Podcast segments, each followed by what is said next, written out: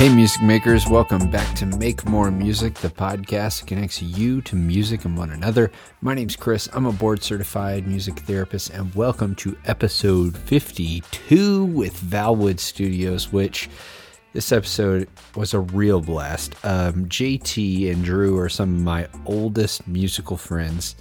JT was the first bass player I ever played with in a band. We did multiple bands together. Drew and I did multiple bands together. We did multiple bands all combined.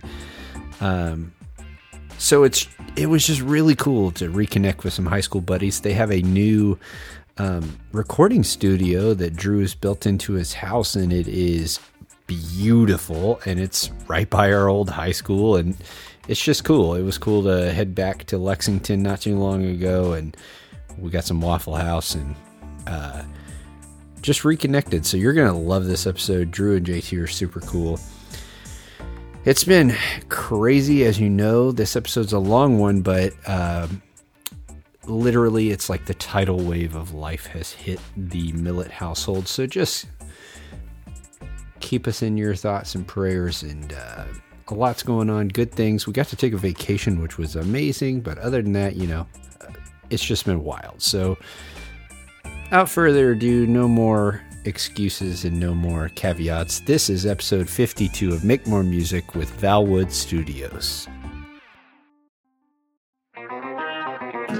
Season 3 of Make More Music is brought to you by three great sponsors, and I wanted to tell you about them real quick. So, I built a guitar and it is awesome. I have a companion blog post in the show notes that tells you about building a parts caster from concept to creation and it tells you about the three great sponsors I got to work with. First is PartsCaster Concierge. Gary offers a truly concierge experience from build constructions and consultations to unfinished bodies and wooden pedal enclosures, all the way to custom requests and fully custom builds. He offers traditional styles as well as unique, one of a kind DIY experiences with guitars that wouldn't traditionally have a bolt on neck with a PartsCaster style build. Second is Porter Pickups. Brian and his team have been winding pickups focused on finding you the right sound and winding with a purpose. Their five person shop offers consultation through their online pickup chooser form to help you get closer to the sounds you're looking for. They sound killer. They just launched an entry level, affordable line called the Gatekeeper. So if you're looking for something to try for the first time, look them up. Our last sponsor is Gun Street Wiring Shop where they create wiring harnesses for your guitar needs with simple, elegant instructions to help even the first time solderer like myself get the sound they're looking for. He's not into promoting parts myths, mojo, and magic. He sells circuits, and their customer service is top notch. From basic upgrades to wild enhancements, Gun Street has got what you need. As I said, all the links are in the show notes, and you'll hear me blab about it more. But if you want more, look there. All right, back to the show.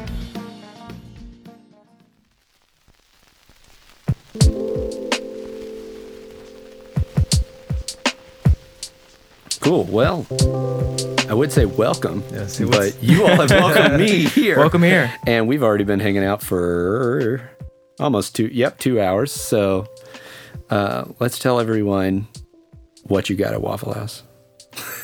so, Waffle House, preface the reason I got fat in high school and early college. And you went quite a bit.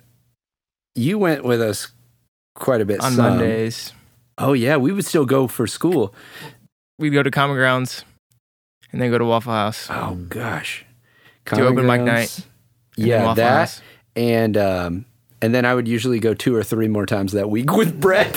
so that's why I got fat. Yeah, I was only like a once a weeker. As a sane person might be. For special with a decent metabolism. Yeah. Yeah. So yeah, and you're still small. So Mm. I've been intermittently fasting. So the first thing I put in my body today was an All Star special. Breakfast of Champions, man. Hey, it's like three thousand calories. Oh gosh, uh, Drew, you got an All Star, right? Yes, Scrambled eggs. scrambled eggs, waffle, hashies, sausage. What did you get, JT? Uh, cheesesteak melt with hash browns. Oh, and you got sausage in the hash browns, or did you cut it up? No, I just ate your all's leftovers. Oh, I thought I saw them in there. Yeah. Interesting. Well, Waffle House is the best. And I feel very sorry for any listeners anywhere in the world, which is a considerable amount of listenership that has no access to Waffle House. Did you know they're not really, they're only really around the South? Yeah. I guess it makes sense, but it's just too bad for everybody else. Yeah. I had this idea in high school that I wanted to write a book. This is before I found out about music therapy and I didn't know what I was going to do with my life. I said, I'm going to write a book where I'm going to go to every single Waffle House and just write a story about what happened to me at each Waffle House. How many are there? I think there's like 2,000. Yeah. I did see about an older couple who's been to every single Cracker Barrel except for one. Oh, why one? They're just holding that- out at I, that I don't know. I think they were going to make the trip sometime, hopefully. COVID. Can't get to that last Cracker Barrel. That is buck wild. All right, so I'm hoping this one's a nice and loose one. Um, so backstory is, gosh, I think JT, you were one of the very first people outside of band, like the class with other random people. You were the second person I ever made music with that wasn't like my dad. Uh, Andrew Rowe. I, Hmm. I made friends with him because he was the other guy in sixth grade that picked up a guitar that year. And he said, I know this guy that plays bass. And, you know, I had already learned Sweet Child of Mine at this point. So I was very confident in my skills and thought, Andrew, this guy's like not going to be good at bass. Like, I'm can like he Flash even here. play? Can he? yeah, yeah, can yeah. I, my tone through this Digitech RP50 is perfect. I sound just like him through this Squier 2 Fat Strat. Um, and then you came over and you said, I, I think I asked you or somebody asked you, like, can you play any Black Sabbath? hmm And you go, yeah, yeah, but uh, I don't have a strap. And then you're, we were like, and we don't have chairs. And we were in Andrew's garage, and you Yeah. laid on the ground and played NIB the whole bass solo. And I was like, you were my musical soulmate. And Not only did he do it, but like he had to like improv his whole approach. You know. it was buck wild. You know, you adapt. Mm-hmm. As any good musician does. Yeah, exactly. I literally was like, The show must go on. is this crazy red haired kid? like, what? and then, uh, I don't know, it, maybe a year later, two years later. I don't remember exactly when, but as you do, oh, this was probably a while later. Did we meet in high school? yes. Yeah. So we met in seventh grade, I think. hmm And then, We met in ninth grade. Pretty sure. Freshman. what do you remember about that then? about what? Like, With Meeting each other? I remember our first shows together.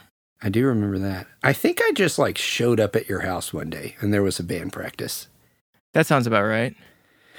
I'm trying to remember. Was Godspeed our first interaction? Or before that? Probably before that. Just barely though. Did you play for Varden Fall ever? No. Oh, fill-in gig. That was the that was outside of the strip mall that you just That was a collie show. Oh yes, yeah.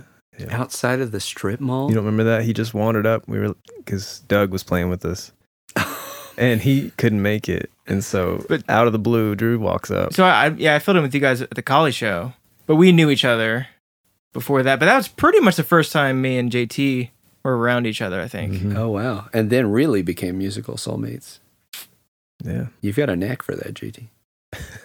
Becoming people's musical soulmates. But when Uh, you when you adapt like he does, yeah, it doesn't matter. you know. when you can lay on the floor in seventh grade and play your bass. So we were laughing about that earlier. Is I think all of our parents put up with a lot of mediocre music that they did not love. like they also did not like the music we were mostly covering. I think they were okay with it, but we played the Misfits in your dad's living room. Oh yeah. Just yeah. the guitar and the bass. yeah. Two minute songs for like hours and hours and hours. Yeah, it's just it's the repeat button. I think that you got to give him credit for Golly. the tolerance. I mean, I give mine credit for the banging. Yeah, yeah. It's They not stuck you in the basement though, so that was good. Yeah, but my dad would be down there a lot Yeah. watching football games and listening to his home theater system.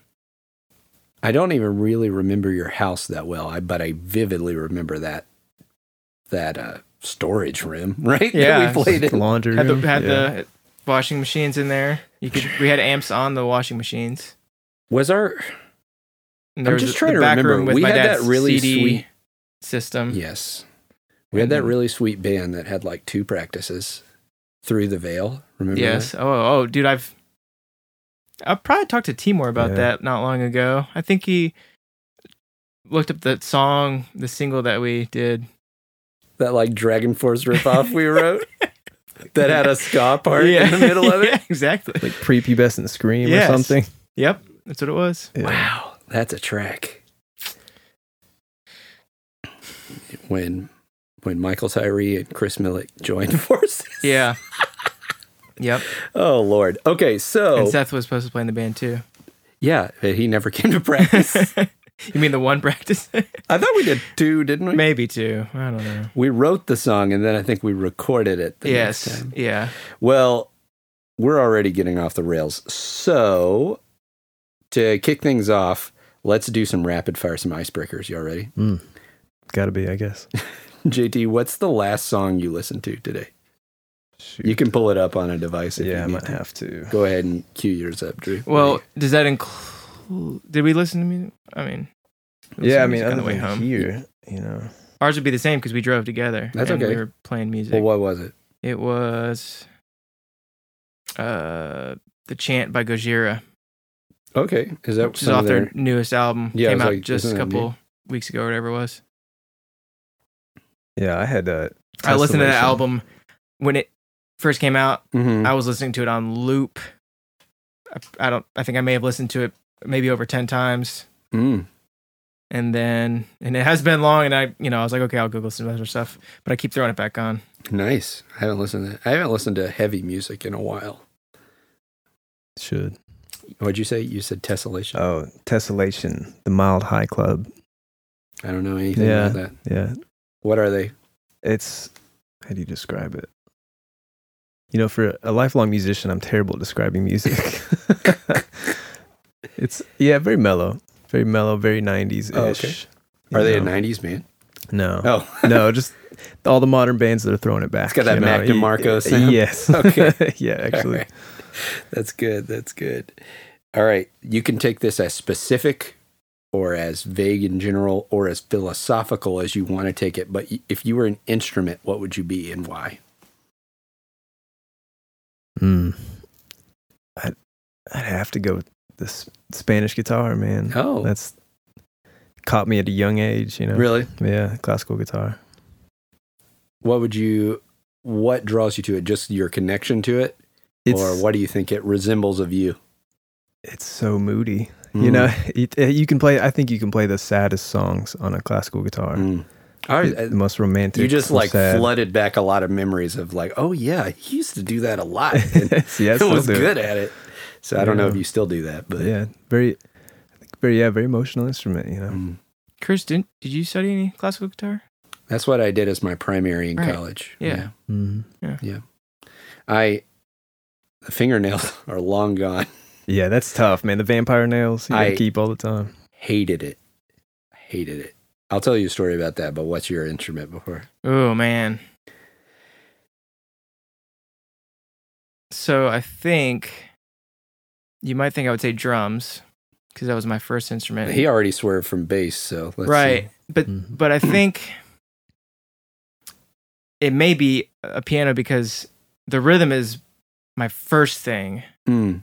but you It's like you can't tell middle, a yeah. full musical story without the melody too, though. In a Mm. sense, But piano, I mean, it's you- percussion. right? Yeah. And that's Okay. So maybe maybe piano. But It is a, kind of the best of both worlds. And you've put in a ton of effort since the last time we hung out 10 years ago or whatever. I was like, man, this guy is really good at piano now. So, Trying, I guess. what kind of stuff do you like to play, like for fun? Um, so for fun on piano, I've been learning um the Carousel of Life on Howl's Moving Castle. Okay. It's it's hard. um, let's see. I was just talking to somebody recently about um, there's a really good piano version of songs from uh, Final Fantasy X. Yeah, And that reminds me, it's like that. song. Yeah. But that two two Zanarkand or whatever. Da, da, da, da, da, da, da, da, da, da. Yeah, there's a really good. That would be a sweet piano one to do. there's so many good ones. Um, you got it bad by Usher. I've been doing right now. All version. right. Ursher, Ash- baby. I'll show you if you want later. Is that third grade or fourth grade? I'm trying to remember. I think that was more like sixth grade ish. You Got It Bad was way earlier. maybe it was, but I didn't start listening to it till Oh. then. I was about to and I say- got hooked on Usher for for a sec back in, in middle school. Yeah, real good. Um, uh, what's uh the Bobby Caldwell? Oh yeah. I'm blanking on the the name. I'm lost on this one. I'm stupid. I w- I wouldn't forget. Don't talk was- about yourself like that. If, uh, if I didn't have a microphone in front of me, I would be. It'd be easy to. That's a tune What, you've been what you w- won't do for love. Yes. I, I don't. I don't know enough. I'll offhand. play that one for you Okay. later. Um. So This- there's so can- there's some fun songs Yeah. that I've been doing lately. Uh, Take Five by Dave Brubeck, Okay. So you're all love over the that place. thing. Yeah. That's the. ba-da-ba. and I've been playing Zelda: Song of Storms. Man, I love this. Yeah, This is a nice eclectic. Uh, bunch. and then the uh, how do you pronounce her name? Imogen Heap. Imogen Heap. Yeah. Um, what we are just looking at. the vocoder. yeah, That's so freaking Um, fun. hide and seek. Yeah. That's good. Well, doesn't have to be music related at all, but if it is, that's totally cool too. S- something that's been inspiring you recently. Mm. Got a new puppy. What kind of puppy? It's a little Chihuahua Jack Russell mix. Oh wow, that's a lot And of energy. the vibe, yeah, the vivacity of that thing. It's a good word for it. Yeah, it. that's uh, it's uh, you know, What's the dog's name? Tootie Ann, Tootie Ann. Tootie Ann, As you do. As you do when you're a, what do you call that? Chihuahua? yeah, like Chir- Chihuahua? a tr- tr- We need- Russell, yeah. Chirussell? Cherussell. I kind of like Chirussell. That's good. That's good. A Chirussell, a vivacious Chirussell. Uh, Drew, what about you? Mm, inspiring me lately. Should I go musical or unmusical? You could do both if you feel. Let the So spirit move, unmusically, I've planted a couple of flowers around here. So, What kind? um, I just got a Siberian iris for my backyard, Oh snap! which is going to be awesome. I think when it's supposed to bloom really soon. It's kind of like a bluish purple. Mm, right.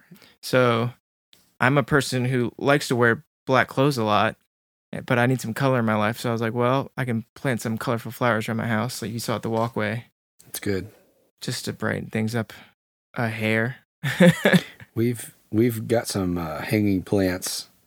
I never remember the names of any flowers, but they have been hard to keep alive. Hmm.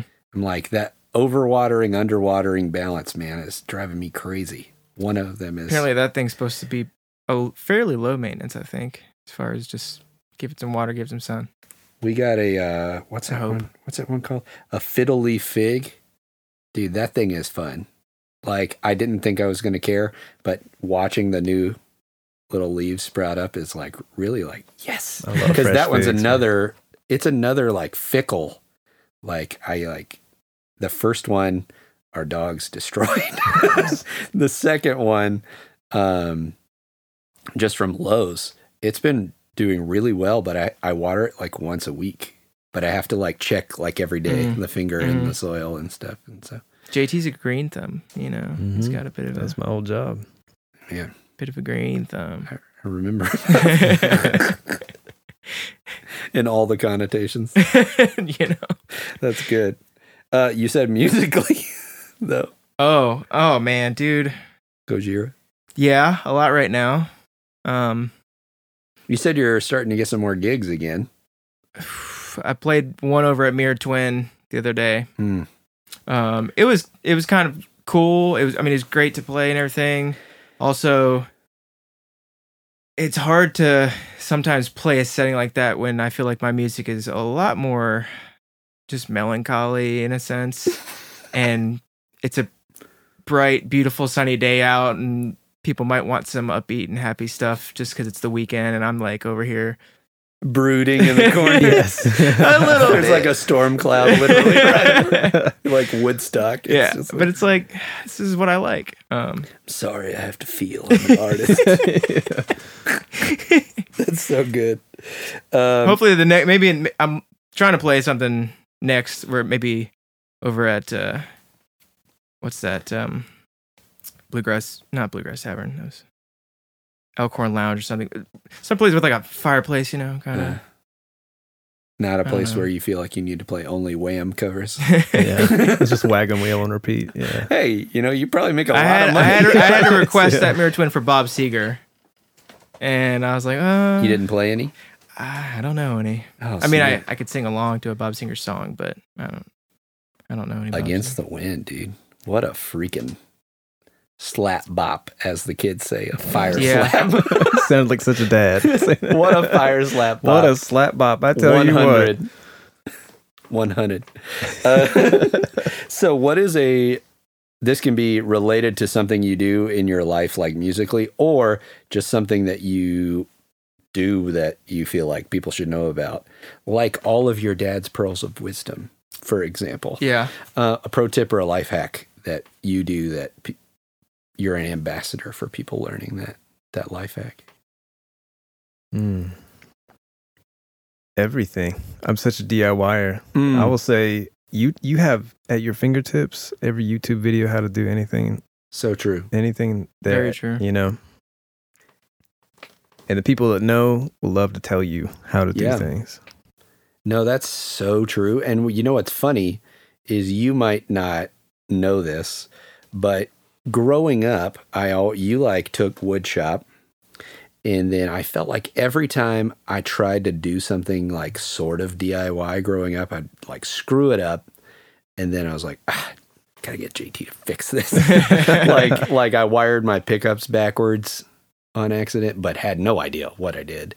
And then like I think you did our our first recordings for Godspeed like Oh, on. Audacity or something Mhm. like that. Like Adobe Mhm. Audition or something. Yeah, and so what's true about what you said too is the past couple of years, honestly, like being an adult and like it started with simple stuff like, uh, "Ooh, my uh, lawnmower is broken." Like, "Oh, what do I do?" Or my car window keeps falling down. but like YouTube, man, especially car trouble Yep. on Mhm. YouTube.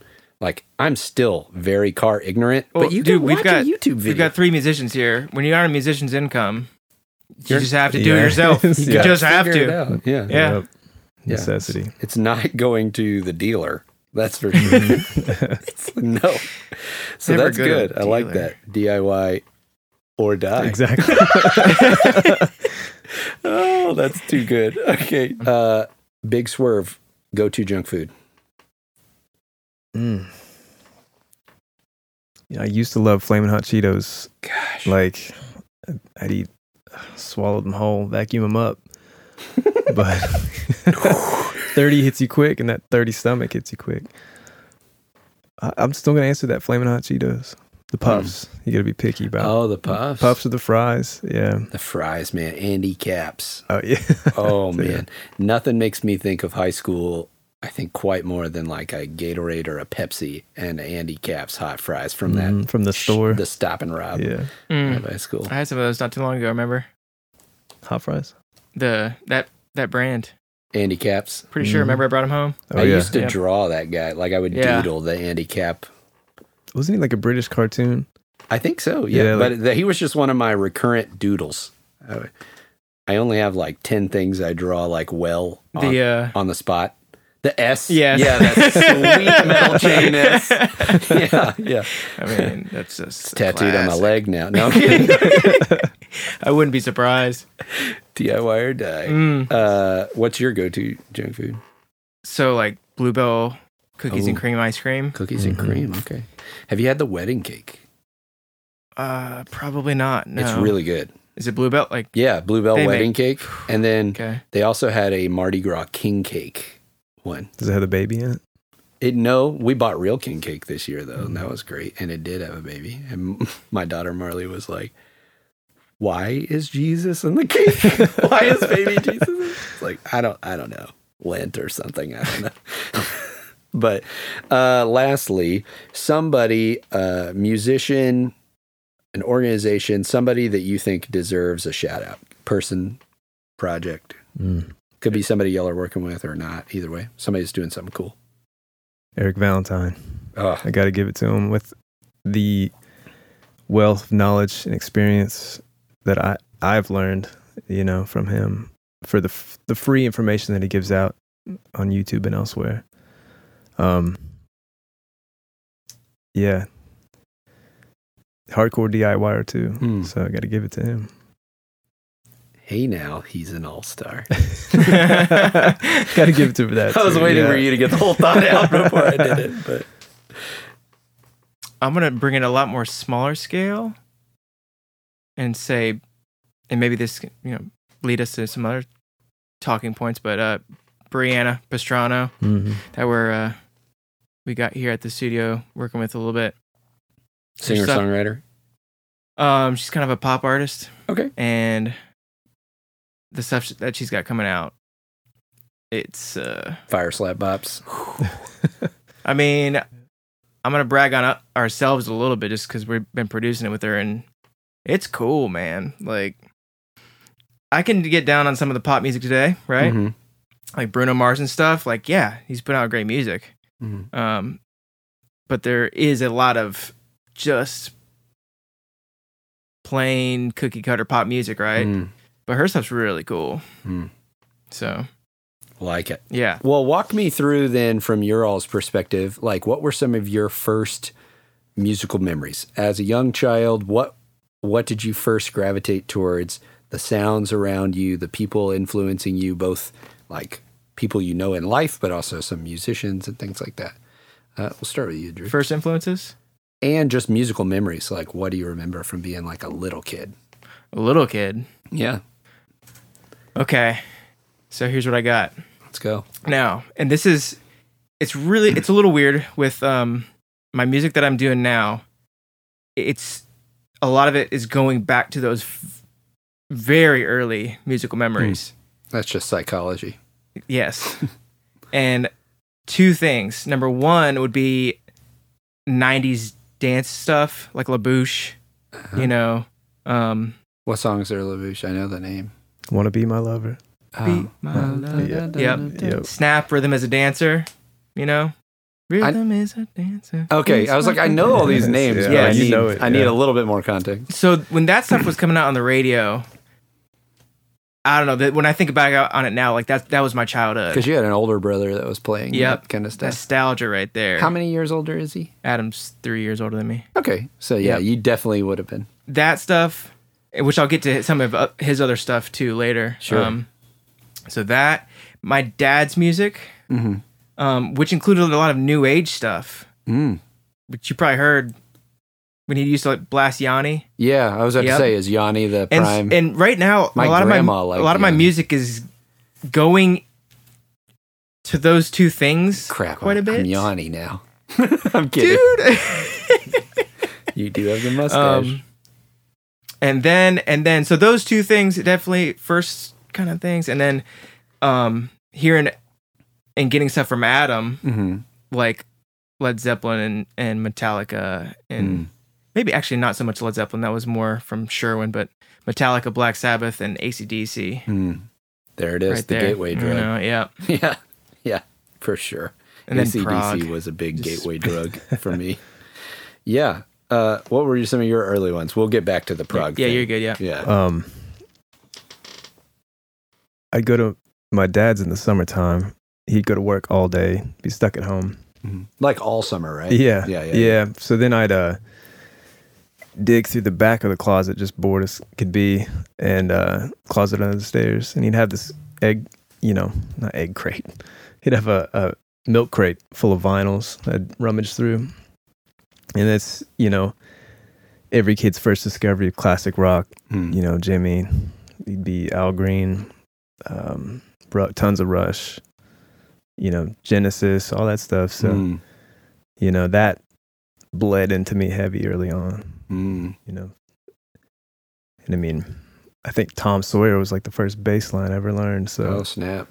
yeah. So it, That's still on my answer machine. If you call me and I don't answer, like 20 years later. it's Oh. still Tom Sawyer. Is that like one of those playbacks, or did you just record I it? recorded it Man, back in high school. that's a throwback. You've had the same like number for that long? yeah. Wow. I've had like a lot of phones since then. I and think I've different had one number. Oh, I had a lot of those like uh, drug dealer phones. Well, burner phones. Yeah, yeah, yeah. so Track phones. got three of them got stolen at Tate's Creek. what are you going to do with those things? you know, like steal them and then what? I guess deal drugs. yeah. yeah. Steal them and then Got you a limited prepay text for your after 9 minutes, PM. man. Text seven people, then be mad that you're out of money. Yeah. oh gosh! So you mentioned ba- getting a bass. Uh, when did that happen for you? And did was that something you initiated? Did you want that, or I don't even know why I wanted it, to be honest. but you did ask for a bass? I guess so. It just was in your life. I, yeah. I- That's how you I know, it felt about even, the guitar. I guess it blinked and then it happened. It, uh, yeah, Christmas at age 13. It's a good, good age to start. Um, I took two lessons that my mom signed me up for. They turned out to be, she signed me up for classical guitar instead. So I took a bass to it. He looked at me real funny. And then, uh, didn't know that. took two of those. really funny. Yeah. Was that at Wilka or uh, Willis? I was like uh, Don Wilson or something. Oh, okay. Yeah. Even funnier. Like of all the places too. Yeah, Like that's not the place that would do we it. talked about interview with the vampire for the first lesson for about 45 minutes and then trying to relate it to music i guess he was trying to do um nice guy Trying but- to relate to a teenager. yeah To- A vampire to- let's to- yeah to hit the launching pad there and um and i was you know i was like the internet is here tabs are The internet. everywhere yeah so It's 2002. yeah so There's- we were talking about candystand.com. I used to play that cartoonnetwork.com oh yeah games, man. the, Ed, Ed and Eddy one And the cow and chicken fun, game. yeah. Hmm. yeah. My wife and I watched very different cartoons growing up. She was like a Disney Channel kid. I was like, man, it was like all Those Disney Network. originals. Whew. You Right. want to talk about cheesy? Yeah. We watched Luck of the Irish not too long ago. that is rough. It is a rough rewatch. Did not age well. it's like, ooh, there are not any other movies to watch on St. Patrick's Day. oh, that is good. So, um, you know, you get hooked by the internet bug. You start learning. What kind of stuff are you learning first? Mm. I remember you liking Nirvana. Yeah, I went through met. so many. Yeah, grunge phase, hippie phase, classic rock phase. You know, I went through it all, and then now it's everything phase. Um, I learned even like random video game. Yeah. You know, That's music. true. That's it's. So middle school. Yeah, I mean, like- like you know, middle, it's Zelda. I'm going to learn the natural Zelda. progression. Yeah, And there was a lot of good Zelda music to learn. yeah, and bass lines because you know it's Video game. yeah. Yeah, that's cool. So, um, I know that this kind of intersects between all of us, but I always like to hear, hear like how you first started like making music with other people, some of the band names that you all are in, and that might be a good time to ping pong back to you on your kind of early musical stuff. But uh, JT, where was that like when we met in the garage? Was that the first time Andrew. you had done much music stuff with anybody else? First thing, first time ever. Yeah, I think Andrew ran up the street because it was like not even a block away. Yeah, it was like six houses. Yeah, so he's like, hold on, and ran up, came to my front door, and then I came down to you guys. And um, what was the? Do we have a band name for that? Um, I think I changed the band name every week. Kept keeping it fresh. Mafia, the Yeah. Skulls was a big one. Wow, we were intimidating. Yeah, um, there were a few more, but I think I stuck with Mafia for the longest. but that did become Collie. Mhm. That band became Yeah. Collie. You know, Andrew in seventh grade wanted to take football more seriously than yeah, probably got a girlfriend or something. Yeah, yeah, yeah. lame. Yeah. what did I learn guitar for? Not that. so, yeah. And then yeah, then then came Collie, and we like uh, struggled through eighth grade, but like ninth grade, we started like getting shows and Yeah. stuff. Yeah, that was fun. So, uh, what was that experience like? Being a teenager and like the bass player and joining in a band, like from your perspective, what were you thinking? And you were pretty obsessed with music, like all of us too. Like we were, I mean, I feel like I only talked about music. Like Oh, I was like interested in one thing, Mhm. and Yeah. it's like I can't. I would either go to your old house or be at my house playing guitar eight hours that day. so I mean, I remember actually buying a guitar first. That's what it was. Cheapest guitar ever. Biggest hunk of crap. Um, but everybody needs a bass player, so it was the natural progression of that. Um, I remember everybody needing a bass player, so that's how I met other people. They'd ask around and say, "Do you know any bass players?" I think um, my name probably comes with Drew. Same, same for him. When everybody needs a drummer. yeah, there were not many of you all. I think you were the only bass player I knew, and you were the only reliable drummer. I knew. uh, I knew like three drummers, and you were the only reliable one. Yeah. Um, I just n- knew friends. yeah, So- and then Timor eventually. Yeah. and y'all yeah. are still friends with Timor. right? Oh yeah. Oh yeah, see him all the time. That's funny. Uh, he's like the two bass players I knew Yeah. like growing Yeah. up. They're still the only two I know. No. Essentially. Yeah. So Drew, you said um Adam's giving you these albums. And at what point did you say like I have to do something with this? I need an instrument. I need drums. Like what made you pick drums and how did that happen? so when I went to LTMS for middle school Hmm. in sixth grade, I was just in a general music class, Mhm. and the music teacher was the band director, Yeah. right for that. And she was like, Teed that up. she was Yeah. like, "Hey, you're pretty good at this. Um, we need like percussionists for the band. Do you Mhm. want to join?" I was like, "Sure." Wh- Uh, what a middle school answer. yeah. Yeah. Um, which was cool. It was it was either between that or trombone, but Mm. when I got there, she was like, "We need percussionists," and I was like, "I think that'd be cool." Um, and uh, so that was sixth grade. I got my first drum set. I think Christmas of seventh grade. Um, How fast was the dive down the rabbit hole at that point? Were you all in? immediate. Yeah. it was like immediate, dude. Yeah. I just. I mean, by the time I had met you in ninth grade, you were significantly good for a ninth grade drummer. All I did was practice. Yeah. Yeah. That's like all I wanted to do. Mm. And I mean that like going back, my parents dealt with a lot of Bad playing. sound. Yeah. A lot of playing. Yikes. That is funny. Uh, uh, you know, I, in sixth grade, I signed up to play percussion in band. And it literally said, nope, too many percussionists. What else do you want to play? And that's how I started playing trumpet. Oh. literally. And I was like, I liked What a Wonderful World when I was growing up. Yeah. So I started playing trumpet. So, but hey, Louis Armstrong is still my favorite trumpet player. Heck yeah. Yeah, like the hot sevens and stuff like that. Freak, I love that old school jazz. Um, so for you, you're woodshedding on your own a lot. What was the like growing up in bands kind of thing for you all, from your perspective? So basically, you know, I played in the middle school band. Yeah, yeah. And then also went to that was where I met Michael in in middle school. Y'all both went to LTMS. Yep. Oh, did Sherwin go there too? Yep. Okay, so that is Yep. how you all connected. Okay. Yep. So I mean, me and Michael Sherwin and then Chris Turner, our buddy back then. Oh, I don't know if you ever met him. I don't if I remember that. That name Um, sounds vaguely familiar, but I don't know. Yeah.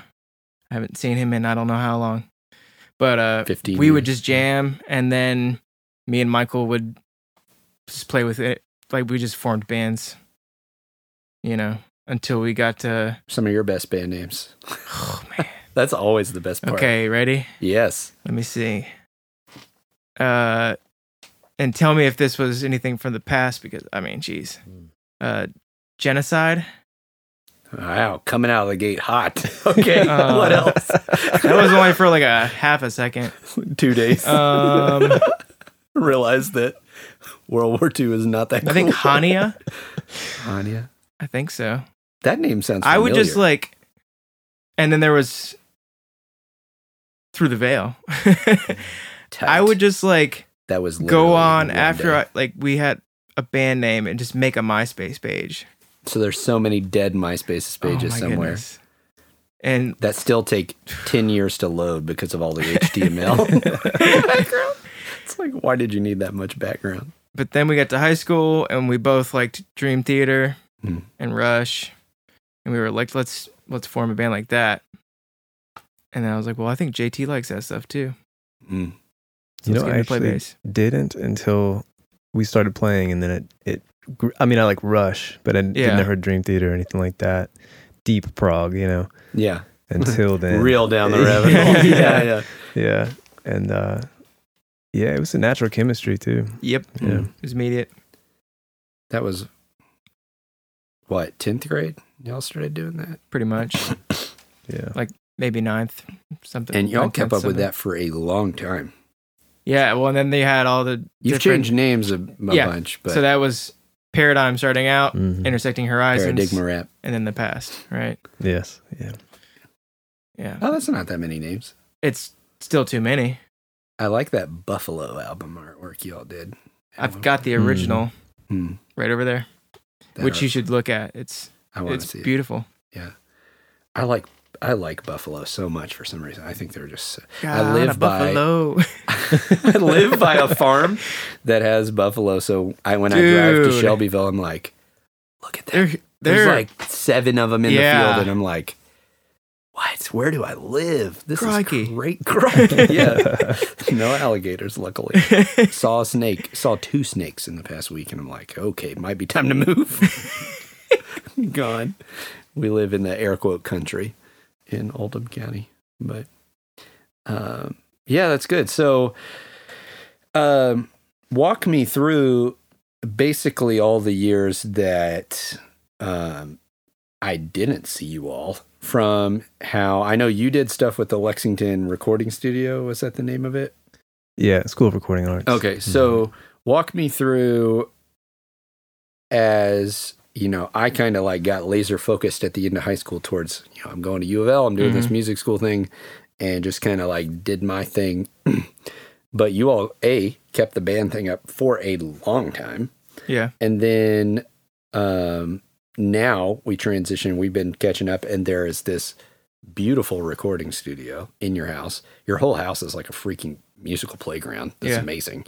And then you. you're teaching, you're doing a lot of guitar repair and tech stuff too. Mhm. So walk me through all the kind of ups and downs that made you basically decide how you wanted to get to here. Okay. And then also, I think too, uh, the ups and downs about like sometimes when you were in this, sometimes when you weren't in it, or like struggles that you had going through it and stuff like that. Because, you know, we had hinted at it when we were talking earlier, but doing something like this and owning a business as well as doing a lot of freelance stuff and you know all the things that you got to do y'all have definitely had to make a lot of conscious decisions to keep doing music things at a lot of junctures which isn't easy so uh, i don't know just wherever your mind takes you with that Um, for me, I mean, we went to a studio when we were what, 18 or 19. Um, to do the single. Yeah, we, we did. We had a couple studios before then, but I remember it just catching. It caught a bug Oh, at with the Spider recording. Studios. Yeah, Spider Studios. We went. We had a um, couple smaller studios we went to before then, but just that process was it was I was enamored with. Mm. Um, what know- specifically like what were some of the things that you saw and the feelings that you were like ooh well, the pretty all the pretty lights and you know knobs, Shiny knobs, yeah, yeah. switches, you know, space station stuff. you got a pretty sweet that doesn't sound good you got a pretty sweet rack over there bro but you do so just own it you know you gotta flaunt it Yeah, man. It's um, yeah, you know, the toys for that. It, Mm. um, I'm not much of a, uh, or at least haven't, and am still not someone that really wants to tour the world Sure. and have the limelight, fame, and fortune. Mm-hmm. For me, it's really exciting to either have a musical idea or see someone's musical idea through into fruition. You Mhm. know, to to polish it into something beautiful. Because Mm-hmm. for me, the most frustrating thing about growing up um, as a young musician is you have all these ideas stirring in your head, and if you can't play you can play them or not. You know, they're still there. And for me, it was fascinating to see them become tangible. So Mhm. I think that, um, yeah, that was it was uh, kind of stuck. Mm. Yeah. That's good. So, um, out of all the different things that you do right now, what are some of kind of even the ups and downs of like the day to day type stuff that the the things that you're like I could do this every second of every day, and then the other things that are like I do it because I got to do it a little bit, or what is that? So, uh, what are some of the like ups and downs on a daily level? And then I'll, I want to walk through your story after that. Mhm. Um, I don't think anybody loves editing. You know, it's not. It's uh, It's satisfying though when it it's ca- done. Mm-hmm. When it's done, yeah. When it's clean and neat, organized. it's like vacuuming. I love Yeah. vacuuming for that same. I don't actually love Yeah, but vacuuming. just like hearing the I kinda crumbs do. come up. You know? yeah, the dishes, I definitely don't Yeah. like, Yeah. but Yeah. I love it clean. yeah. That it's um, tone chasing. I think for Mm. me, you know, and like you bringing it back to the guitar tech and repair. I mean, seeing an instrument come to its full potential Mm. and seeing how good something can sound. That I can just do all the time. I can do Mm. gear shootouts and tone chasing and experimenting and just you know uh, tracking is fun but you know i don't know i guess i'm a bit of gear obsessed that's probably it yeah Hey, music makers. I interrupt this interview to briefly introduce to you the Chase Bliss Audio Mood, a two channel granular micro looper and delay. This backing track you're hearing now features my guitar and the whimsical glitches you can get at your fingertips with the Mood.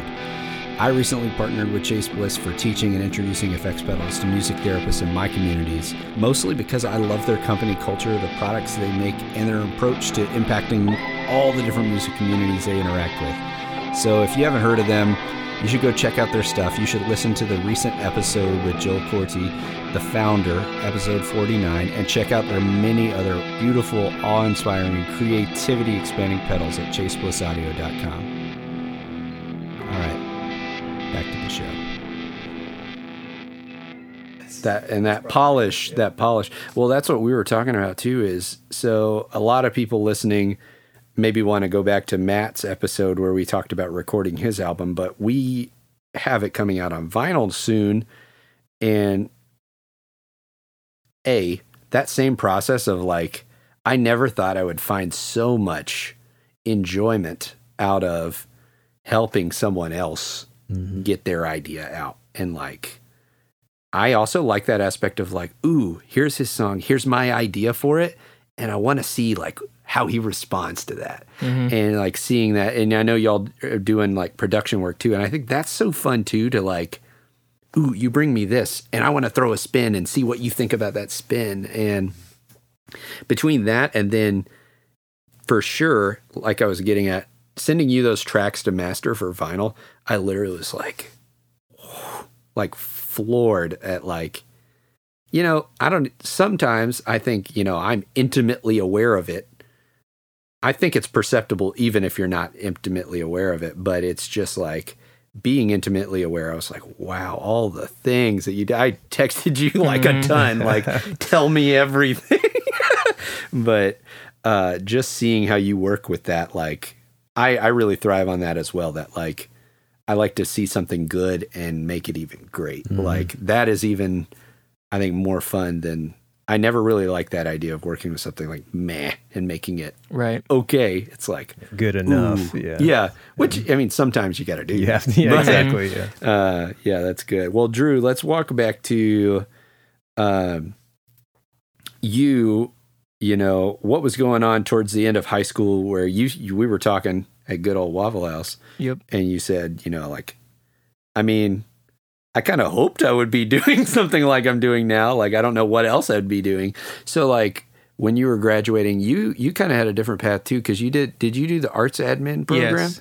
So Yeah. walk me through like what you kind of thought you were going to be doing and those paths and things. Okay, I'll try not to like whew, you can. too long winded, but it's I, a podcast. I may be though with this stuff. So it kind of started in high school when I did the drum line, Sure. right?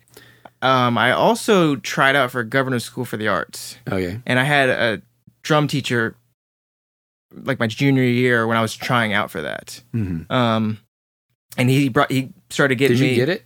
No. I didn't get it either. Um, so he had me doing a lot of like the jazz and the world beat type stuff on drum set, and I was really great at that stuff. But you also, for a percussionist, had to know your scales and everything. And at that time, Hmm. being a non, like marimba pianist. and stuff. Yeah. yeah, I didn't know my scales, so I didn't get in because of that. Hmm. So what happened though? Um, I loved taking lessons. His name was John Wilmarth, who I studied with for that time, and then he recommended because I was I didn't know what I wanted to do at in college because I was like I like music, but yeah. uh, I don't think I want to be a performer be- because I wanted to focus on the band and not be like a percussionist in an ensemble in college. Sure. which looking back like that would have been cool too you know.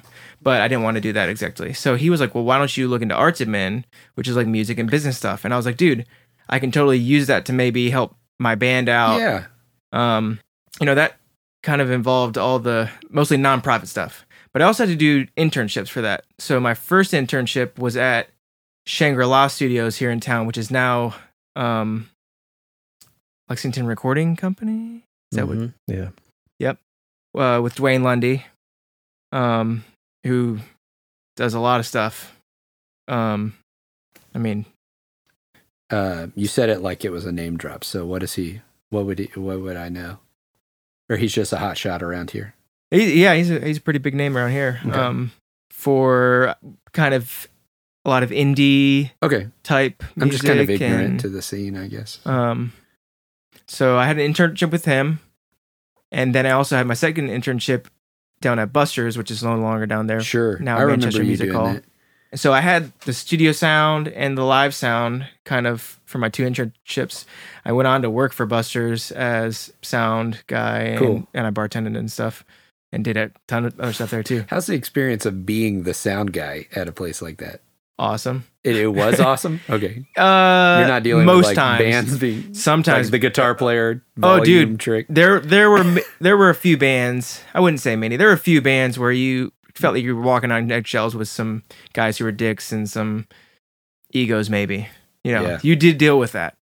It was there. Was bigger bigger acts would come through there too? yeah, we had national Oh, Acts. that's pretty sweet. and and so it, the, usually the bigger ones though they had their own sound guys and riders and everything. Yeah. yeah yep and so like they a lot of times they would take care of their own things that they needed but but you still had to deal with them but uh it was dude buster's days were fun man I had saw so many good bands there That's fun. so many so we Got saw paid to opeth see all those there good bands. what Got paid to see all those. Yeah, Yes. that is a yeah good- i was getting paid to see good bands um i think opeth was pretty much that The like the biggest, yeah. highlight well That's the happiest I've ever seen you ever.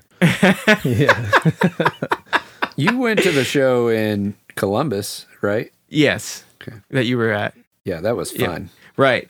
But seeing him in my backyard where Oh, I totally. was hanging out with them because I was their hospitality guy. I can do this Playing all pool? day long. Play pool you, with guys them? want green M and M's? yeah. green M&Ms. yeah, man. That was fun. That was just a blast. And they played a ton of good songs like Deliverance and Atonement, which I was just on the side stage for. like just peeing your pants Yeah. and throwing up at the same Yeah. time. Like so exciting. I could I we could talk tons about all the cool shows I saw there. It was it was fantastic. you want to hear a really random Opeth fun fact? Yes. Shaden and I both have senior pictures of each other that are signed by Mikael Åkerfeldt from that show. Shaden asked if he'd sign our senior pictures. Him holding up the oh wait a minute. Oh when he when he took the picture with us. no, I have my senior picture of high school signed by Mikael Åkerfeldt and Shaden's senior picture. Because you brought it to that. It was in our wallets as a joke. and Shaden's idea was, yeah, let's get let's get him to sign that. not like a CD. Here, can you sign this? It's like, I mean, I know He's I like- love you and all, but I don't have any more money for merch. I'm 16, dude. I bought a T-shirt at that concert. That's good. Yep, still got that. So you did the live sound thing Yep. for a while. So live sound, studio keep sound, um, and then I and I was just trying to use all that stuff to promote my band, help my band, sure. which we then went on to start recording ourselves. We went to studios, and then we were like, let's record ourselves. You know, which we had, which we had do, we'd been doing money for or combination. Kind of both. yes, Yeah. we had been doing that for our demos with the the old Tascam Yeah. cassettes. You know, we had been doing that. w- w- Did we, were, we use Audacity for that too, or was it something even stupider? Like uh, when we first, it was like it was like the recording program on Windows. I don't even Windows know. Windows media Like- Player. Like recorder. basically, we had yeah every every medium yeah, Yeah. we could get it onto just to get demos but you know once we were after- LimeWire version of Fruity Loops. yeah when uh yeah when uh we started paying for studios then we were like that's a lot of money Mhm. so Yeah. you know that could buy By the time the decent amount of drums are mic'd, you're Yeah. done yeah and spent four hundred dollars. yeah so it's uh you know you can buy the gear getting it to sound good after that for being 18 it's not easy Mm. so yeah. yeah long journey That is good. Well, so starting your own company and studio like this, um, was that just a natural progression of how things were, or how conscious was this decision of like, we're doing this? Yeah. So, um, I was living down at Park Avenue Uh, on campus, mm. and we done a couple recordings there and stuff, and then I want to try to get kind of the timeline right, but but it doesn't really matter. I don't think too much. I was basically I was working at Smith and Nephew after Buster's closed. I had to get a job. Sure. Uh, ended up working at the company that my dad's at right now. Cool. as a as a driver and stuff. And I was making good money. And I was like, well, I could I can buy a house. Um and we were just like for the Mm. band, we wanted to buy that like a house to where we could practice, Mm. rehearse, record. And so I started looking at a house with the purpose of like How Is the live could room- tinker it? how yeah. easily we could make it into a studio. Is the live room going to sound good? And I mean, we've done tons and tons of stuff to. I've knocked out walls, kind of thing, you know. Look at you, Joanna Gaines. Um. So then what happened? We, I mean, we and it, feel free to jump in. hmm It's um, well for me. I mean, I always had the thought in the back of my head. You know, well, if we ever broke up, I have a studio left over. You know, it's not it's not a bad um, you know, severance oh, you- package. we didn't even get to you going to the recording uh, school of recording. Yeah. arts. um, we don't have to dive too deep into that, but it you know Is it, that what you did right after high school, or what? What kind a of couple, time frame? A couple years after high school. Okay. you know i didn't want to rush into anything but um yeah i mean from early age i was like you know if i'm gonna do that let's just do it so Mm. that was around the time that we th- had talked about um recording ourselves instead of Sure. keep going to studios and like because the, the whole band idea is a long-term commitment so Yeah. It's all long-term decisions so And y'all were writing stuff all the time. yeah, Yeah. I mean, we had practicing at least three times a week. You know, it was Yeah. it was often. So, um, that kind of just um, built the foundation for what we have now, and worthwhile because it gave us the experience to record, to tinker ourselves with Yeah. our band without having to somebody come in Sure. on a time crunch. You know, so it gives experimentation. Um, Play with sounds, like you're saying. yeah, it gives us a ton of that time and a ton of that experience. So it gives a little bit of head start with that. again at YouTube time. Yeah. Stuff starting to be a little bit more accessible. So, you did that recording school program. Um, how much do you feel like that kind of a program really did kind of set you up for doing all these kind of things? Ver like, and for I always think of this show as like, what would fourteen year old me think about like hearing about this this career path and Mhm. stuff? So, is that a kind of thing that somebody like us growing up that was obsessed with all this kind of stuff, would you tell them like, yeah, it's a pretty good option, or how would they, you tell them to like pick places and like what to expect? Well, you know, if you are, what's the guy's name? The duck that has the pile of gold. Scrooge McDuck. Scrooge. If you're, you know, if you have, if you're the heir of Scrooge McDuck, please Mm. go to recording school. Huey, Dewey, and or yeah, Louie. if you're any of them. Um, but in all seriousness, it, uh, it, it, for me, I'm such a, a, a avid researcher all the time. Sure. You know, it's just in my, my nature to tinker and, and, um, research stuff on my own. So Yeah. a lot of that I've kind of filled the fundamentals there, but it also filled in the gaps, you know, Mm. where if, you know, other things, I mean, it gives you practical experience, um, active experience. Um, Which sounds like a big benefit to I mean, I've just audited a couple of those classes at a like more traditional university, but that was not as much of an experience from that. There was one day where we did live recording Mm. and then there was um you know, we were working on some mixes and stuff with hand holding and stuff, but more literally one day of a jazz quartet or quintet or something, and that was literally it. Hmm. And I'm like, I want to play alt country. Right. Okay, cool. What do I do here? yeah, it's um, yeah, like the fundamentals, you know, like How do I well, an what's a- actual drum kit? right? Yeah, of- what is this mic and what is a compressor compressor ratio? yeah. You know, answer questions like that. But it also filled in gaps of live sound, music theory, things like that. Sure. um, all encompassing that carried over. But it in reality, you know, you it's experience based. You Mm. know, like any trade. You know, you can go to school to be a plumber, but until you really get out there and get your Better be feet wet, yeah, you got to know. Yeah, Plumber's gotta plumb. Yeah, so it's um, so doing it yourself. I th- you know, back to DIY. You know, Yeah. it's uh, it'll teach you so much. If you've got every musician has musician friends, they want to get recorded for free. sure. Just both benefit from learning something. Yeah.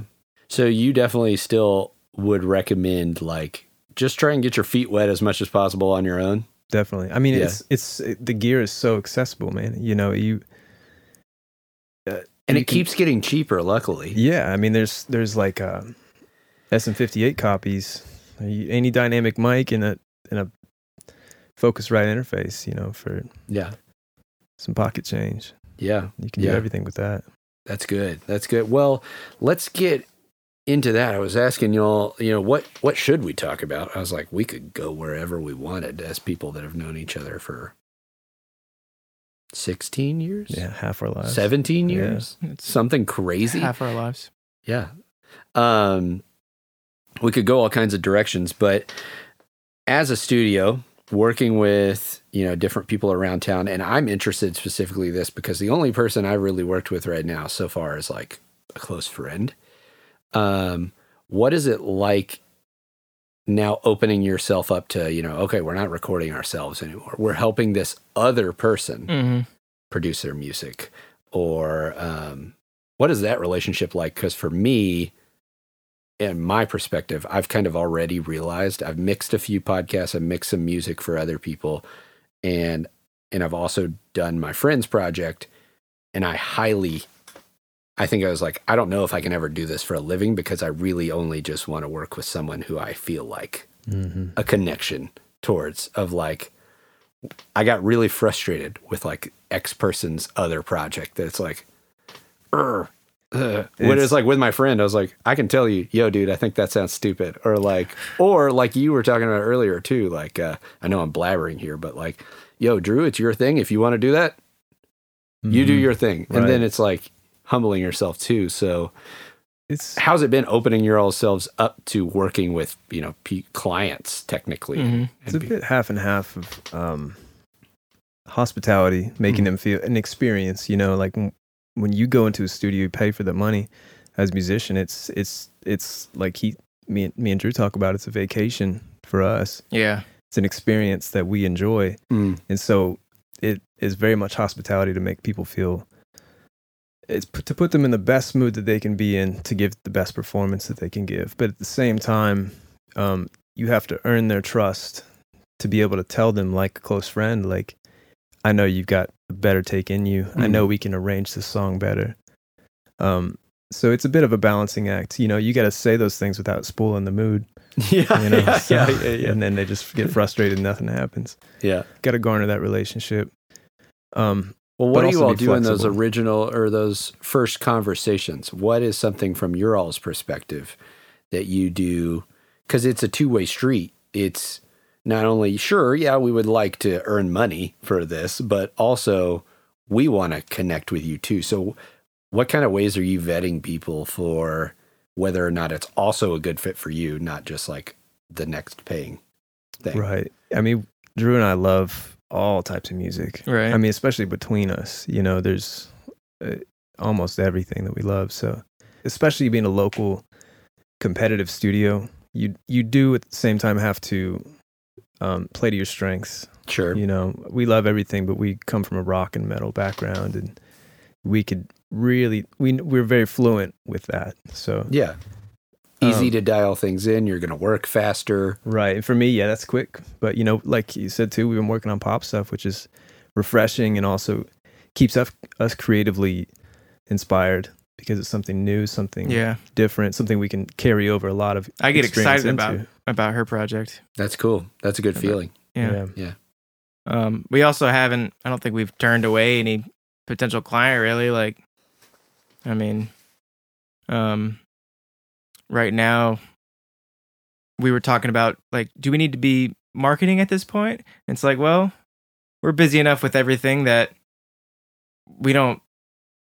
We're not trying to like take on too many clients right now and stuff Yeah. like that. Right. And the It's like, let's snowball itself is gonna. Yeah, I mean, word of mouth is good good. enough right now. We've got different people that we know and friends and stuff that are recording things right now, and You know, if yeah, if you do honest, good work, people are gonna come. It's it's kind of the if you build it, they will come philosophy with that. You know, There you go. word of mouth is is the best advertising you can get. yeah, Because you Word- actually word of- yeah get the people that you want to, for sure. Mm-hmm. That's good. Well, walk me through, like you said, you know, the experience that you're setting up and what, why someone would opt to come here compared to, you know, paying a big air quote studio, full fledged, you know, not thing. Even though when I come into your all's house, I was like, holy crap, if this was my house, this would be so great. But like, you know, what's your all's philosophies uh, and like what sets you all apart about, you know, the way you conceptualize what you do in your music, but also like you were talking about too, the whole experience. So I don't know, Drew, do you want to ping off that first? maybe a little bit. Yeah. Um, I mean, me and JT, between us, just we have a lot of musical knowledge, and we've also been to some big studios, Mm-hmm. you know, um, and seen what they can do. And, Kind of get a little bit of both, honestly. Mhm. um, and there is a gear aspect. Like there is gear that makes a difference. Like there's kind of no doubt about it, right? You got to be Scrooge McDuck for that stuff. You know, Quack, yeah. quack. but there's Yeah. also the know-how, the ear that somebody needs to have to be like, well, uh, you know, I've got this awesome microphone, but An If I don't- intern with it. if I don't might not know what to do. put with it where it needs to kind of sound good, like then it's not. So we have that, and uh, you know, a little bit about um what needs to happen, uh, what sounds a little better than something else maybe, Mhm. and yet we're still some some nobodies uh, charging a pretty fair price for some Well, it's, good sounding things. you know, I think. There's yeah, there's like it's a low pressure environment. I want it to Yeah. feel like that, especially in a big studio. You're charged by the hour, Right.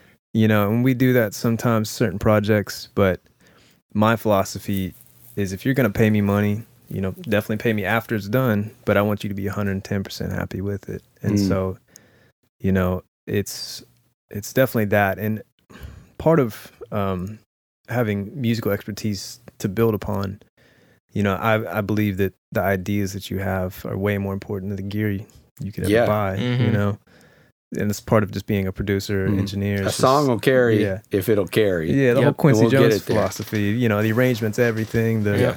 you know, yeah, it's a, it's the structure. It doesn't matter Yeah. about all the bells and whistles. Mm.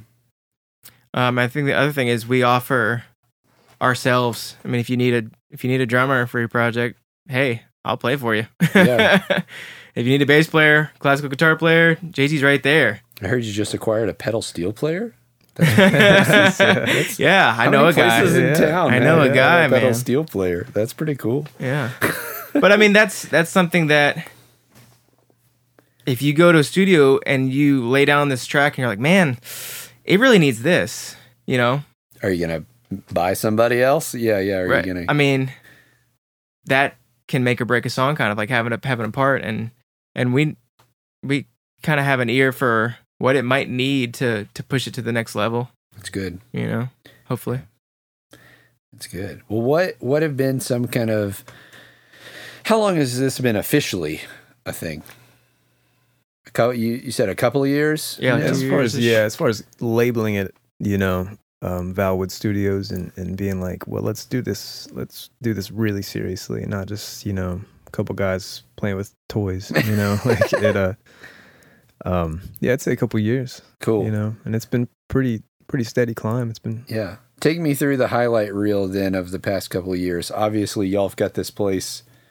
I know from your mind it's probably still very much a work in progress, but it looks like I get the vibe like, hey, this is this is a recording studio. This is serious. I mean, I but think- like, what are some of your all's highlights of projects and The acoustical treatment is pretty set, I think Mhm. now. Um Yeah. you feel good? Yeah. It looks great. we've only bought very minuscule like that piece right here i Mhm. think is the only thing we bought in this room mhm. um yeah, just we did uh, the, the rest ourselves and it's um i should say jt did it's, yeah We- I, I, I did I'm just messing. yeah you know he's what uh, a huge so help, what have been some highlights of just like i don't know things that you didn't think were going to happen or just experiences that have been great like i just think it's cool when i first i don't know how i like first stumbled upon you all doing stuff again. I think i might have texted you randomly about something um and i was like whoa you guys are doing it. And I think it was just really cool and affirming from my perspective of like, um, that same thing is like we've all grew up with like, hey, we love this. How am I going to make it work? And how many of our friends are not doing that? it Mhm. blows my mind i just feel like blessed to Yeah, like when I was 16, this is what I yeah wanted. You know, and and now I'm, it's here. I'm gonna i'm gonna keep working at it and to make it you know it's it's still happening and i'm just doing it i'm Isn't just it and i'm it's like i'm there's no other option really yeah. I'm It definitely feels that way for sure. I think one of the highlights was kind of like with with this my house and with this space, how it, like the outlets are all in like these perfect spots to w- what we needed. Um, we ran the snake from here, you know, through the roof to the the the living the it's the live room, but it's the living room of what would be a house, um, and everything's just kind of like, you know, we got the mixing room here, and uh, it just fell into place. it really, did fa- yeah. it fell into place. It was really cool. Mm, that's good. Yeah. What about from a like, um, you know, like client perspective and stuff that y'all, you know, you've been improving and working on? Like, what's been really special about helping people release music? You were talking about that too, of like getting people past that finish line and realizing their ideas. What has been cool from that perspective? Uh, looking at some of these different people you've worked with. Um you know especially with bands it's the whole you know being the fifth member type thing Hmm. you know f- being the glue being the balance of like well you got four guys arguing about how to finish a song and then you're the final answer for it so um, we've been working with um rack house mavericks it's a local band um they're putting together you know full album so That's sweet. it's been We've nice been doing it like one song at a time. yeah, and it's been nice to grow with that at the same time because they want to do it slowly on a schedule and um you know seeing all that come come through and see the progress that we made with their songs i think is uh very rewarding i mean Mm. been a few um a few projects where me and drew are the band for Yeah. you know for the people and That's i think cool. that's that's especially fun you know Yeah. because a little bit get a lot of control out of it but Yeah. you know it's uh it's the fun of playing in a band again you know I think there's something special about that too that I didn't realize until kind of recently. I think almost every band I had been a part of, I had to be like a person who was making like executive decisions about things that were going on. Yeah, I mean, you're you were the leader of Godspeed.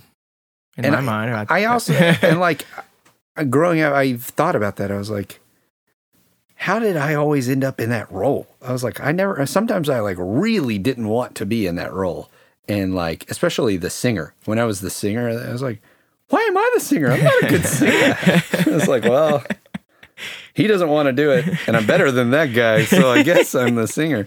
But like with your long hair, that role, yeah, those locks. you too. I had good long hair, Luscious Yeah locks. um that role of like doing your job for someone else's thing like i'm doing what they want to do and listening like that sounds good. Mhm. like and it's like it's a little bit of me but it's mostly what they want. Hmm and i think that's something super fun too hmm uh that process as well. Man that's good. So jt you've been kind of a uh, now a person that i'm like oh i can ask him about diy like everything. So yeah. uh and you mentioned that already. I mean a lot of this room has been especially the actual room has been very assembled by you but even a lot of the gear. So what's some kind of first tips for somebody who especially somebody maybe like me right that is super interested but has never viewed themselves as handy and then like i don't know over the past couple of years i'm like oh i'm fairly handy now I'm like look at that Yeah. look at me mr youtube yeah, I mean, if you know, you can call yourself an audio engineer and still an engineer. there you Um, go It's uh, it, for me, uh, s- speakers have been a fascinating project. I've Mm. customized mine, and it goes hand in hand with acoustics, which I've done DIY treatment with acoustics. Um, teaches you a lot because the foundation of recording is physics. You know, learning about the science of how sound works is very, very rewarding, and and Mm. uh, will teach you a lot down the road um, when it comes to mixing and everything else. So, um, when it comes to mixing, mastering, uh, if you don't got have good speakers, I mean, it's Mm. it's driving a car with two wheels. You know, well, that's bicycle. That's Uh, been my recent uh, realization. It's like I think I hit the limit of of the monitoring system. that I, Yeah, have I mean. Yeah. me and JT have talked about it, and I think he he was like, if you don't have a good monitoring system, it's like it's like looking through a dirty pane of glass. dirty pane of yeah, glass. I it's mean, so true. y- your ears need to know what it's going to sound accurate like And your ears are already across the board. biased, Yeah. Mhm. so it's like, man, we got to get as good of a possible thing because you're because my ears aren't your ears aren't your ears aren't y- so. And the car test will humble anyone. Gosh, yeah, it's rough. yeah. I don't know how many final eight, final Yeah, point 27, eight. point 27 Yeah. I had to do. I was like, man. And I was like, I thought this would get out by Halloween. it's like we got the EP out by Thanksgiving. So, oh man, that's good. So, you all do a lot of different things in all your roles. I mean, we have guitar teching to DJing to lessons to um, studio and all these things. So, to the 16 year old version of yourself, to the 14 year old version of yourself, like, what would you tell to encourage that person about, like, you know, like, hey, don't give up or whatever? What are what are some messages you think that person needed to hear? It's a continual journey. You know, good days and Yep. bad days. You know, you can't. You, it's, you're never going to say, "Oh, I'm there." You know, because I'm looking. I'm still looking a year, five years, ten years in the future to to be like, I want to be there Mm. and feel good. Um, but it's it's a slow grind. You know, I I think we were talking about lessons and and you know going back to day one. Mm. Um, you have to love the the growth, Mm. the grind, the uh, and the growing pains. yeah, yeah. Yeah. I mean, You know, it's an effort. kind of, But- you know, not toughen yourself up to them. But uh, if I had to sum it up, I mean, I'd say play with other people because you can lock yourself in a room and practice all day. And I could say, yeah, you gotta love to practice. But if you're not bouncing ideas off of somebody else, then, um, you know, it's an echo chamber. Mm. You know, scales don't make music. no. Yeah, it's so. You know, thankfully, I got two two of my uh, pillars of my musical childhood here. Isn't that weird? That's- this yeah, is still me- so weird. Yeah, yeah. yeah. That's so weird. And I'm still just stunned. Like, man, look at us. Like, and especially when we broaden out to not even just the people that were in our musical circle, but then like all the people that we were in school with and things like that that were also, you know, doing musical things too. It's like, it's interesting. Like, I agree with you, Drew, because it's like, I mean, I don't know what else I would do. Mhm. I literally, it's like, I mean, I could like get a job. Like you said, like if I had to, I would go work at Costco for a few months or something, but then I would get back into music somehow. You know, oh what I yeah, mean? Like, oh yeah. Um, it wouldn't be the final. It would be a step I mean, I had to it. get a uh, a little temp job over at the BCTC bookstore and um, yeah, during winter because I didn't have any DJ gigs and stuff. With you know, especially with COVID. darn, darn COVID. Um, and I'm I'm already looking to my November, December, January right now of what's coming up, and I don't really have any gigs. And I'm like, if I have to get another job, it's gonna suck. I don't like. I only want to do music, so it'll suck. But I'll just do that until the music can pick back up again. True. You know. True. So there's good. not another options. Like Well, so what would you tell little uh general Pretty much, music LTMS uh, Drew? kind of JT's thing. Play with play with lots of other people. hmm Um, because the the live interaction like that, it's a it's just a whole different ball game. hmm You know, just so organic. uh, yes, and the studio life is awesome, and you can you can fine tune everything, and you can pick it apart and be the perfectionist. Mm. That's like uh, a surgery room. Yes, Yeah, yeah. and we both love that. Me and him, and I, you, I'm sure you do too. It's awesome. It's Yeah. just fun. It's just a totally different like it's it's like y- you know, I don't know if y'all have ever uh, th- this this uh analogy I've never fleshed this out before. But you know the first time you ever saw like in an elevator, the first time you ever saw like the elevator shaft and you're like, Mhm. "Whoa." Yeah. That's what's there. It's that Yeah. idea no matter what it is, it's that idea of like behind the curtain. Whoa, there's a whole lot more.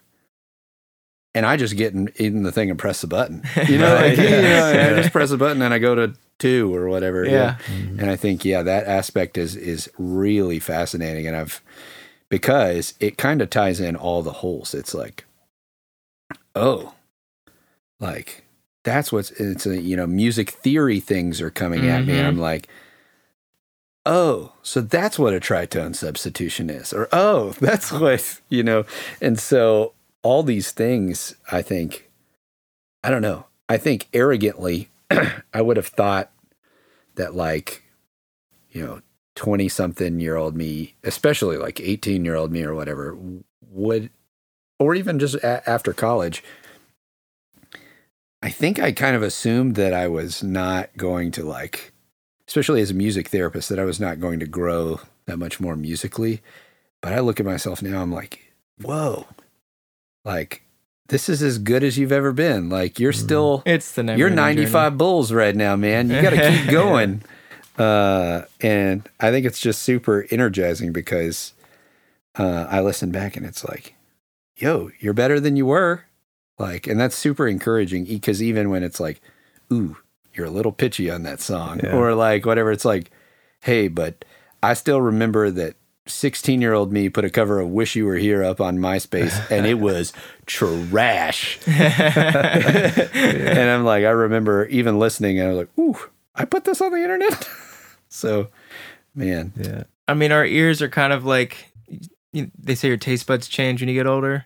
Your ears change too, and I mean, just being able to be a young person using your ears to really, really dissect what's going on, whether you're playing with the group, whether you're in the studio, hearing things coming out of your monitors.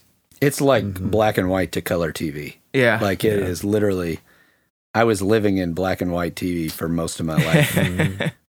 So it's crazy. So, with that in mind, I always like to wrap up with um, well, two things. Where do you all want people to find any of the stuff you're doing? Do you want them just to look up Valwood or any other projects and things that y'all are doing? What, this is your Yeah, I put mean, it on a billboard. Gosh, our, yeah, our main hub. Um, we got a website, Valwood Studios, uh, V A L W O D dot com. Um, links to our Facebook, Instagram, all of that portfolio. Um, you know that we try to keep everything updated as far as what Mhm. we're doing. Um, that uh, you know, we've got a, a lot of releases coming up. So Yep. it's uh, I'm excited. That is exciting. That's Brianna super exciting. Pastrano, Jonathan Holbrook. JT Word, Yep. uh, Word. J- Rackhouse Mavericks, like you said. Mavericks. Um, They're all Yeah, gonna lot be of hopefully a lot of releasing full stuff, lengths stuff soon. coming up. Yep. MW Hale on vinyl. Yeah, that's right. The next thing we do will definitely be here. uh, we'd we'd be tickled pink. Yeah, man. Without a doubt. Yeah. Without a doubt. Um, if people want to go check out my stuff, it's just drewsharonmusic.com. And maybe you can put my name so they, they can see how to spell it. It'll be all in the show notes. Yeah. They'll just click the links. Yep. They can look at it right now. They might already have. well, that's good. Well, last thing is why do you encourage people and why do you think it's important to make more music? 'Cause it It is feels your- good. yeah. It's your emotional palette, you know. Mm. That's you gotta you can't hold everything in. You gotta let your feelings out, and that's one of the best ways to do it. Hmm. yeah. I mean, I think it it just kind of grows you as a person. Um music's just beautiful. So Mm. It's all encompassing. and it's all and we're all different so we Mm. can if we were each to write even like the same song it would still sound different you know what i'm saying Yeah, yeah. so um You literally gave people the same prompt or whatever. yeah yeah, and- it would yeah, every single one would be different Yeah. and so it's just like a little piece of you yeah. I was laughing. So I did an episode recently with Daniel Donato, and he said, like in passing, he goes, I don't know, but I kind of think music is the ultimate metaphor for life. And I don't know. I'm still wrestling with that. Right now. I was like, yeah, that about summarizes that episode. That's the level we're at for about 95% of the time. So, i mean so many of my relationships in life are are musical oriented and, and things like that yeah, Yeah. friends. Yeah, yeah. yeah. I mean, so even I think the way and knowing all of us, even I think the way we relate to our family, like our families of origin and stuff, it's like, man, music is a significant part of my history, like growing up, as well as my family's culture, as Mhm. well as like the way I still relate to my mom mhm. or to my dad, stuff like that. So it's just interesting. Well, congrats to any of you who have made it here to the end of the episode. For uh, three old amigos, we're going to say uh, give more grace, share more love, and make more music. That's it. thanks Well, for having us good. Yeah. All right. I hope you enjoyed this episode. And as always, if you enjoyed and want to learn more about the guests, their info is in the show notes, as well as how you can support the show. And the best way is to leave a rating and review and tell a friend. Anything else, if you want to make a donation, buy some merch, uh, follow us on Instagram, get in touch with me. You can all do that through the links in the show notes. But until next time, give more grace, share more love, and make more music.